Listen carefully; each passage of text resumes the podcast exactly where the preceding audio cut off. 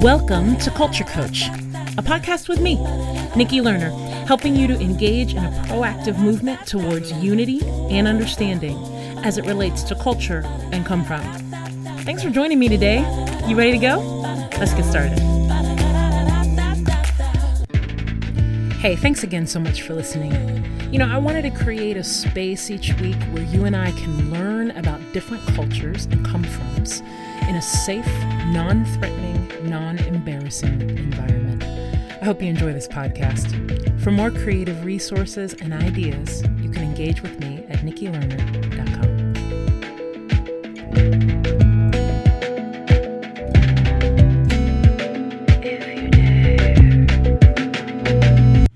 Hey everybody, it's Nikki Lerner here. How you doing today? For those of you that um, feel hopeful about our ability as people to uh, racially reconcile, I want to tell you today to hold on. There are more of you and more of us than our culture and our media might um, want us to believe. If you find yourself in the middle, wanting to uh, connect with people, wanting to find out about people, wanting to stay curious, wanting to know where your voice matters, I just want to tell you to hold on. Don't allow um, our culture um, that loves extremes um, to tell you what to think. What has been written on your heart right now as a bridge builder um, is to be involved in this amazing opportunity to um, to bring people together across cultures. Is it going to be hard? Yes. Is it going to be challenging? Yes. Are you going to get your hand slapped? Yes. Is it worth it?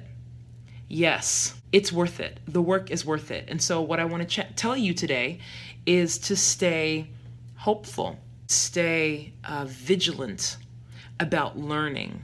Remember that there are a lot of us out here who uh, believe, still believe, that um, we can be unified um, around the things that matter, that we can um, bring more understanding, that we can um, become everything that we personally hope to be um, and and have that actually happen collectively.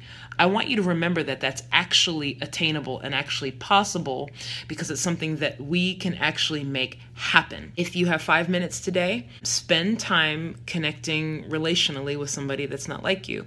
You can either spend five minutes doing that across cultures, or you can spend five minutes scrolling through your Facebook feed um, and reading articles that are leading you nowhere and not empowering you anywhere. Um, there is a lot more that unites us, but we have to work for it. We have to find it, and we have to be vigilant to fight for it. For those of you in the middle, stay vigilant, stay hopeful, and keep moving forward intentionally as you are becoming a bridge builder in this society because your voice needs to be heard as well. Don't be afraid. You have been designed specifically for this time in history for you to bring your insight and your perspective into the conversation on racial reconciliation.